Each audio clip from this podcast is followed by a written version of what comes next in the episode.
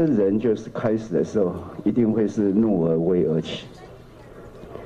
那但是呢，如果你长期都只有怒而威，而没有办法论述清楚，哦，你就会变成怒而不威了。好的，一底派派派哈，啊，这么小一点看的这种人真多。好，对，事实上。也仔细想一想，我们现在社会里面很多人就是，你看得说着那就判就判啊，但是我现在能差别的需要了。哦，所以人里面，我常跟我的朋友同僚之间愿意来分享这个。我就说，一开始我们一定很 smart，一定有很多的意见来提出来，但千万要注意，走到一定的程度，你就要能做到不怒而威。那才彰显你的高度、你的进步，还有你的眼界，而不要一直走向哈。如果一直要走向，到后都是怒而不威，那应该要退下来的，表示你自己的能力不足以达到那样的一个高度。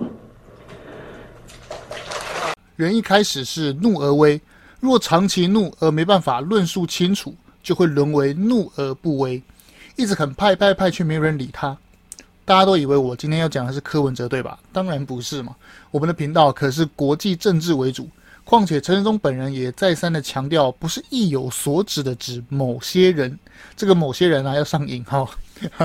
说真的啦，我们在日常生活中，不管是职场或是人际关系中，常常就遇到这样子的人嘛，叫得很大声啊，什么都要该。早上上班抱怨睡不饱，中午碎嘴暗酸同事这个的那个的。开会的时候啊，又嫌这个企划案当众给别人难堪，却又讲不出一套逻辑，出包就推责任，诶，这个责任是别人的，真功呢又第一个跳出来说是他的，总是啊很情绪的在表达任何事情，生怕自己再也不是那镁光灯的聚焦点。这类的人呐、啊，就像行走的情绪包，仗着我随时跟你修黑的样子啊，壮胆的做任何事情，时间久了自然会被看破手脚，然后呢就没有人要理他了嘛。我想这搞不好啊，是他办公室被弄到台大地下室四楼的核心原因之一吧。司马懿的人生哲学是低调做人，高调做事，这也是他在猜忌出名的曹操手下做事得以保全的重要原因，也是在名士众多的曹魏脱颖而出的关键。陈仁宗提到这个人呐、却刚好与司马懿是相反的情况，不怎么会做事情，但嘴巴高调得很。不要说在刀光剑影的政坛，在一般的职场上也难以生存下去。还没点进来我节目的朋友啊，可能会觉得我们这边是一个骂人不讲理的频道，好像是为了投谁而宣传说啊，我们应该要投谁啊？当然不是这样。今天看到粉专有人分享他被骂，哎，你是不是收了钱才帮谁谁谁说话啊？我想他们啊，这些人永远都不知道价值与事实是什么。那么，这个怒而不威的人到底是指谁啊？没错，就是指那个他。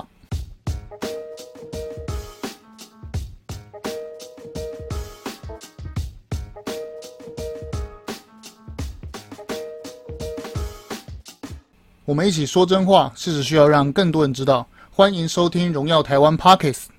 美国众议院议长裴洛西要不要来台湾？这些操作云里雾里啊，看起来混沌不明。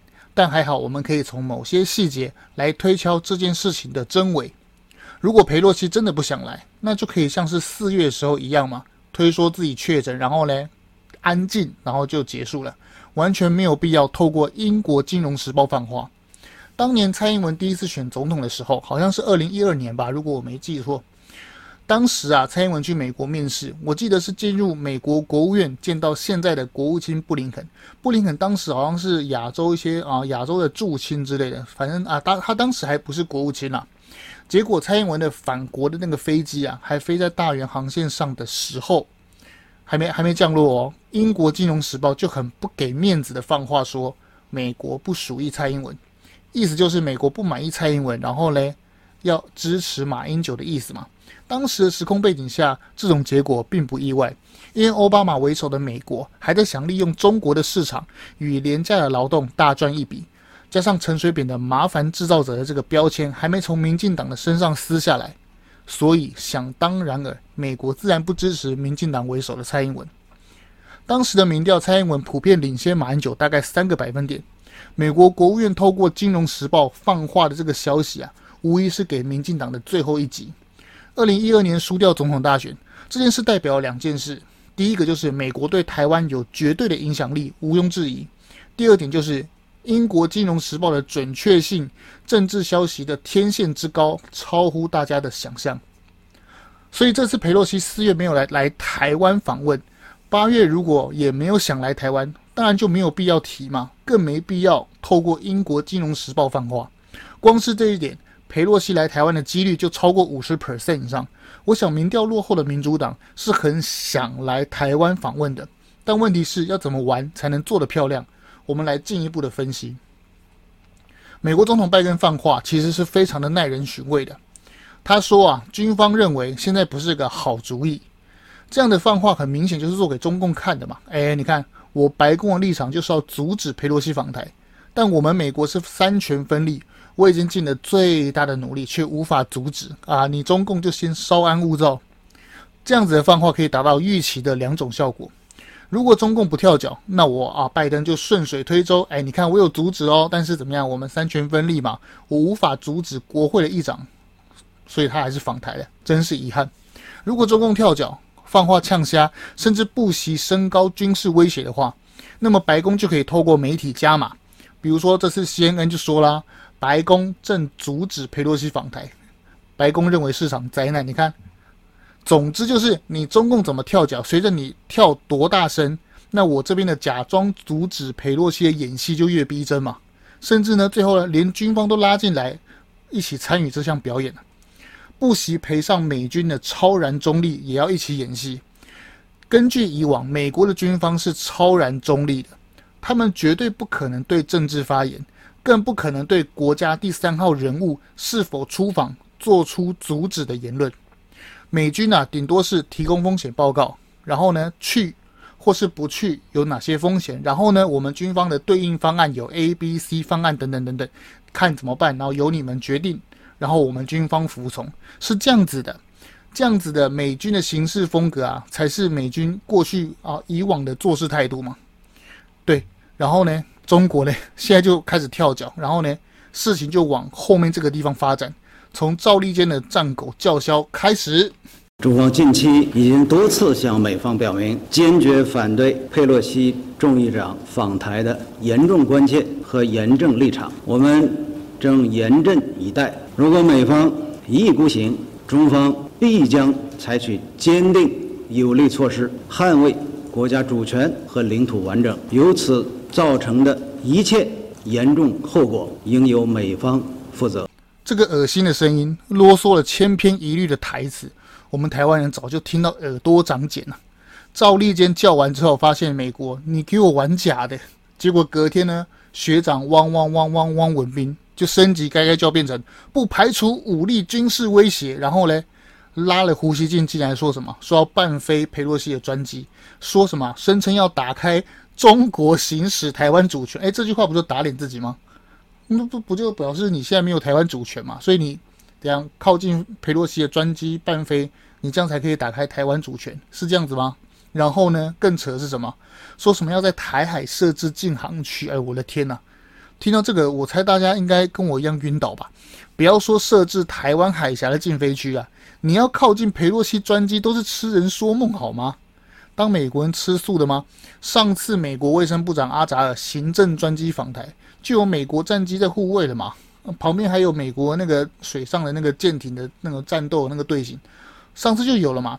而这次的国会议长访台，也一定是这样子大阵仗嘛？毋庸置疑的，而且。佩洛西的那个专机啊，一定是走大圆航线。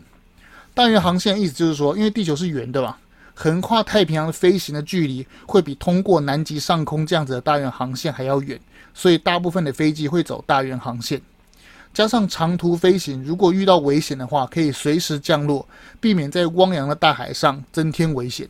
还有最最最最最最重要的原因是，客机不横跨太平洋的主要原因是。因为太平洋的上空天气非常的不稳，很容易有风吹，然后嘞乱流，然后嘞雷击等等，影响飞航安全。所以这就是客机大部分都会走大圆航线的主要原因。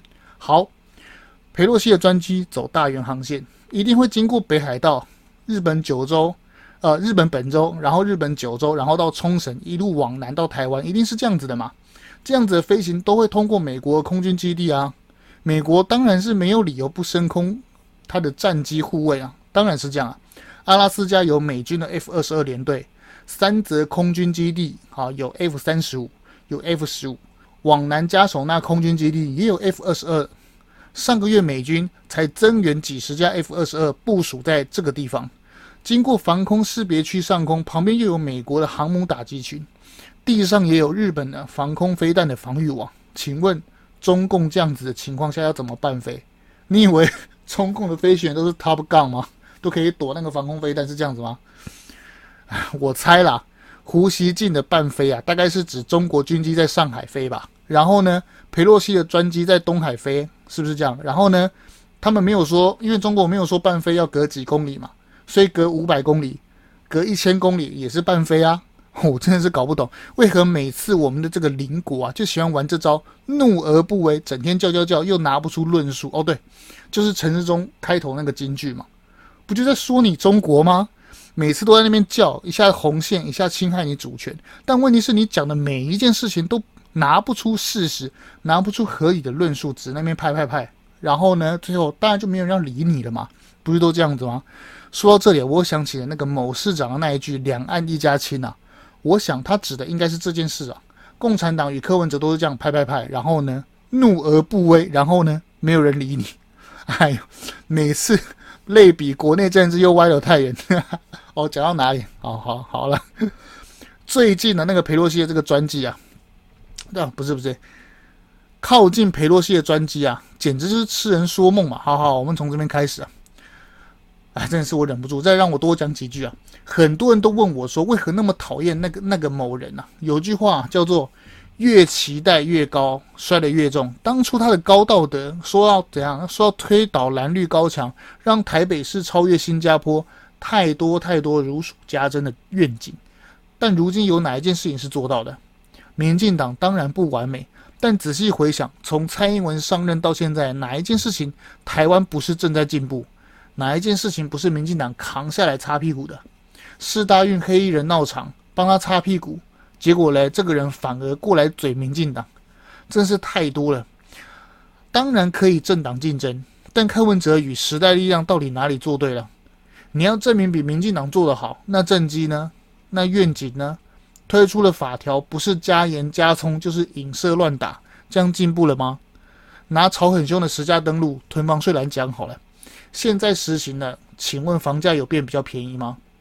看到邻居，简单来讲嘛，看到邻居卖五百万，我有可能卖的比五百万还少吗？当然不会嘛。囤房税课下去，如果我是房东，我当然转嫁给房客啊，我干嘛自己吞呢？韩国文在寅就做过一样的事情嘛，他也一样课囤房税啊，然后嘞加葱加盐，结果江南区的房价房租就大涨了嘛。结果这一群打着进步口号。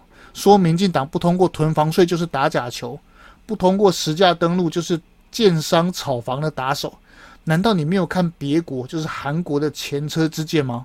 非常可恶！每次台湾出的包都是民进党擦屁股嘛，原三子分红到建好，让汐止瑞芳再也不淹水，房价从四字头现在变成六字头，这些人当初是怎么骂民进党的？雪山隧道。当初呢，被骂是破坏风水，别痴心妄想能凿穿。民进党牺牲工人性命也要好大喜功。如今呢，雪山隧道世界级的建设，有多少台湾人受惠？高铁啊，讲到高铁就一肚子火。我永远记得当初国民党是怎么样唱衰高铁的。国民党当初说它是什么铁棺材，哎呦，你跑那么快，民进党是要弄死人民呐、啊！哎呦，这么危险，谁敢搭？某个南部那个现在被关那个县长啊，当时叫最大声在骂高铁，结果呢，我记得很清楚，高铁建好了，准点、舒适、快速，那这个被关的这个县长马上跳出来说：“哎哎哎，我这边也要设高铁站啊！”还没结束啊，马英九上台，结果呢，骂那么大声，自己就职典礼就是坐高铁嘛。然后然后呢，马英九的交通部长那个名字我懒得念，太恶心。马英九那个交通部长竟然怎样？差一点要被卖给中资耶！开什么玩笑？大家能想象看？大家能想象吗？如果我们现在台湾的高铁被卖给中资，现在台湾玩屁呀、是不是跟中国绑在一起，经济就倒了？不是我讨厌国民党，是国民党的所作所为让人讨厌，甚至是唾弃他。好啦，现在南韩文在寅下台了，南韩听说也要取消囤房税了。江南区的房价与房租回得去吗？当初自诩进步价值骗到选票，好处都让这些人啊，这些少部人收割了。那全国高房价。全韩国的高房价与租不起的苦果，却由谁来承担？当然是首尔市民承担吗，不是这样子吗？我现在只想问啊，台湾要不要走韩国的老路？进步很好，但不切实际，这样叫做左交。明知不切实际，却要该该叫，这个叫做可恶啊！这个就是某党的支持度从原来的十七趴，现在掉到多少？一点七趴，而且呢，重点是到现在还不知道反省。这就是他们现在这个样子嘛？啊，不小心说太多，是不是？好，我们把节目拉回来。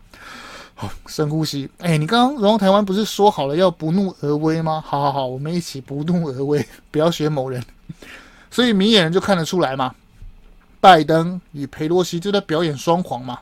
他们的目的很简单，他们的目标就是要访问台湾，要拉抬民主党的第一名的声势嘛。因为其中选举，美国其中选举要到了。美国民众在通膨的压力下苦不堪言，生活支出增加百分之三十以上，而且美国的油价屡创新高。哎，这边又要插嘴，台湾目前的油价，台湾上周开始油价不升反降，在全国啊全世界通膨的狂风暴雨之下，台湾好像世外桃源一样，哎，就有如两年前武汉肺炎爆发，台湾零确诊几百天一样。再说下去，又有人说我拿民进党钱了，是不是？哎，我这我是说真的，好不好？民进党我真的很缺钱，民进党麻烦赶快给我钱，好不好？哎，国民党你也可以给我啦，对不对？我开通抖内，这样可以吗？大家都可以给我钱，谁缺钱啊？不是谁钱太多就赶快给我，然后我一样说真话，当全部听众的侧翼啊，谢谢。这就让我想到一件好玩的事啊，啊，蓝白还有五毛很喜欢讲说啊，民进党政府对中国的贸易不减反增，证明抗中是玩假的。这句话的吐槽点真的是多到我还没回答就止不住笑意啊！民进党执政的时候赚更多的中国的钱，不就表示不用跪舔九二共识，共产党一样买台湾的单吗？不就表示共产党喜欢台独超越国民党吗？不就表示民进党厉害到能够兼顾主权与经济，是个厉害的执政党吗？这群人又呼应了我们这集开头陈时中的那个金句嘛：若长期。而没办法论述清楚，就会沦为怒而不威，一直拍拍拍却没人理他，这不就当今蓝白黄的写照吗？日本也加入战局啊！外交大臣林芳正啊宣布将邀请台湾参加安倍晋三的国葬，日期选在九月二十七日。不得不说啊，这个日期真的是选得非常精妙。习近平想要借由中日建交五十周年访问日本。习近平他们日期啊是定在九月二十九，与安倍晋三的葬礼只差两天。如果习近平成行，那此行啊将被前两日的安倍国葬冲淡，非常的不给面子啊。如果习近平提早两天，啊不就为了来帮小日本的葬礼而来的吗？安倍晋三说：“台湾有事就是日本有事。”这句话深深深深深深深的打了中国的脸。如今你习近平去访日，还帮安倍晋三陪衬，这样子的洗脸其实是非常难看，让这个啊二十大想要登基的这个习皇帝其实是非常的没有面子。虽然日本没有明确说台湾是一个独立自主的主权国家，但把台湾放在日本有正常外交关系的正常邀请国家之列，把台湾、香港、澳门与巴勒斯坦并列说出来一起邀请。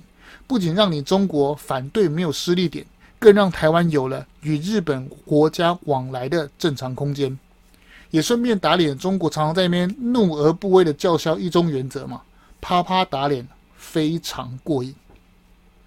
换个角度想啊，我们在啊深度的去思考，如果蔡英文政府的代表，甚至是蔡英文本人被邀请的话，那请问你习近平要不要来日本？习近平来的话。同框被拍到，诶，这不就另类的蔡习会吗？这不就不就表示你中国一贯的立场，说台湾属于你是谎言吗？如果你习近平不来日本，那不就表示你小鼻子小眼睛，中日建交五十周年被你搞到黯淡无光吗？只能说这一次啊，拜登、佩洛西与日本三方的双簧演得非常精妙，这就是美日台另类国际关系的真实样貌。中国可能看不懂，所以继续叫嚣，这样反而会让美国更下不了台。我想拜登跟佩洛西盘算的就是这一点吧，借外力啊敲打哈、国内的这些啊实力，访台成型啊，这个佩洛西访台成型的几率啊，我觉得只会越来越高。那到底中国是真的看不懂还是故意的？我真的啊，怎么感觉中国每次都在做相反的事情呢、总加速师啊，真的是不是浪得虚名、啊？节目最后，我当然还是要稍微当一下乌鸦。现在看起来啊，中共最不可能发动攻台，因为二十大迫在眉睫，习近平忙着当皇帝登基，然后呢，所有的中共官员都争先恐后的玩官位大风吹嘛。但这不代表台湾真的是高枕无忧。现在台湾正在汉光演习，海陆空都正在实战演习。美国 CIA 局长也警示中国犯台的可能性。美国参谋联席会议主席密利这个最高将领呢，最近也透露，中国啊在所有与美军可能会发生冲突的地点玩起不要命的接触，比如说飞机飞得很近，然后 A 你一下，然后就飞走，或是飞到你的飞机的那个。航行的那个前面去恶意阻挡，或是发射热诱弹，就是那个啊，大家有看 Top Gun 嘛，就是啊飞啊飞机被飞弹啊追踪的时候，后面放热烟弹嘛，然后来让飞弹打不到你，类似这种东西，中共发射这种热诱弹进行挑衅的事件有升高频繁的趋势。兵法有说出其不意嘛，越是觉得安全，其实就是觉得越危险的时候。还好国军啊，没有像某人一样双手一摊摆烂，内湖没救，一样在艳阳高照的酷暑下演习，大家都在努力。然后转头看国内的某人啊，某些团体还在打论文，还在打新竹棒球场，真是令人非常摇头。用最后的一句话做总结吧：台湾的现在就好像铁达尼号快要沉了，然后呢，船长努力的稳住航行，外面的炮火四射，但是船上的这些人呢？却还在吵，哎哎，你船长，你这个舵啊，你转得太快，让我们晕船，你给我下台。说真话需要勇气。如果你也喜欢我的频道，麻烦帮我分享追踪。有什么帮我补充，或者说我讲错的部分，也请一定要留言跟我说。让我们一起独立思考，让社会更进步。荣耀台湾，我们下次见哦。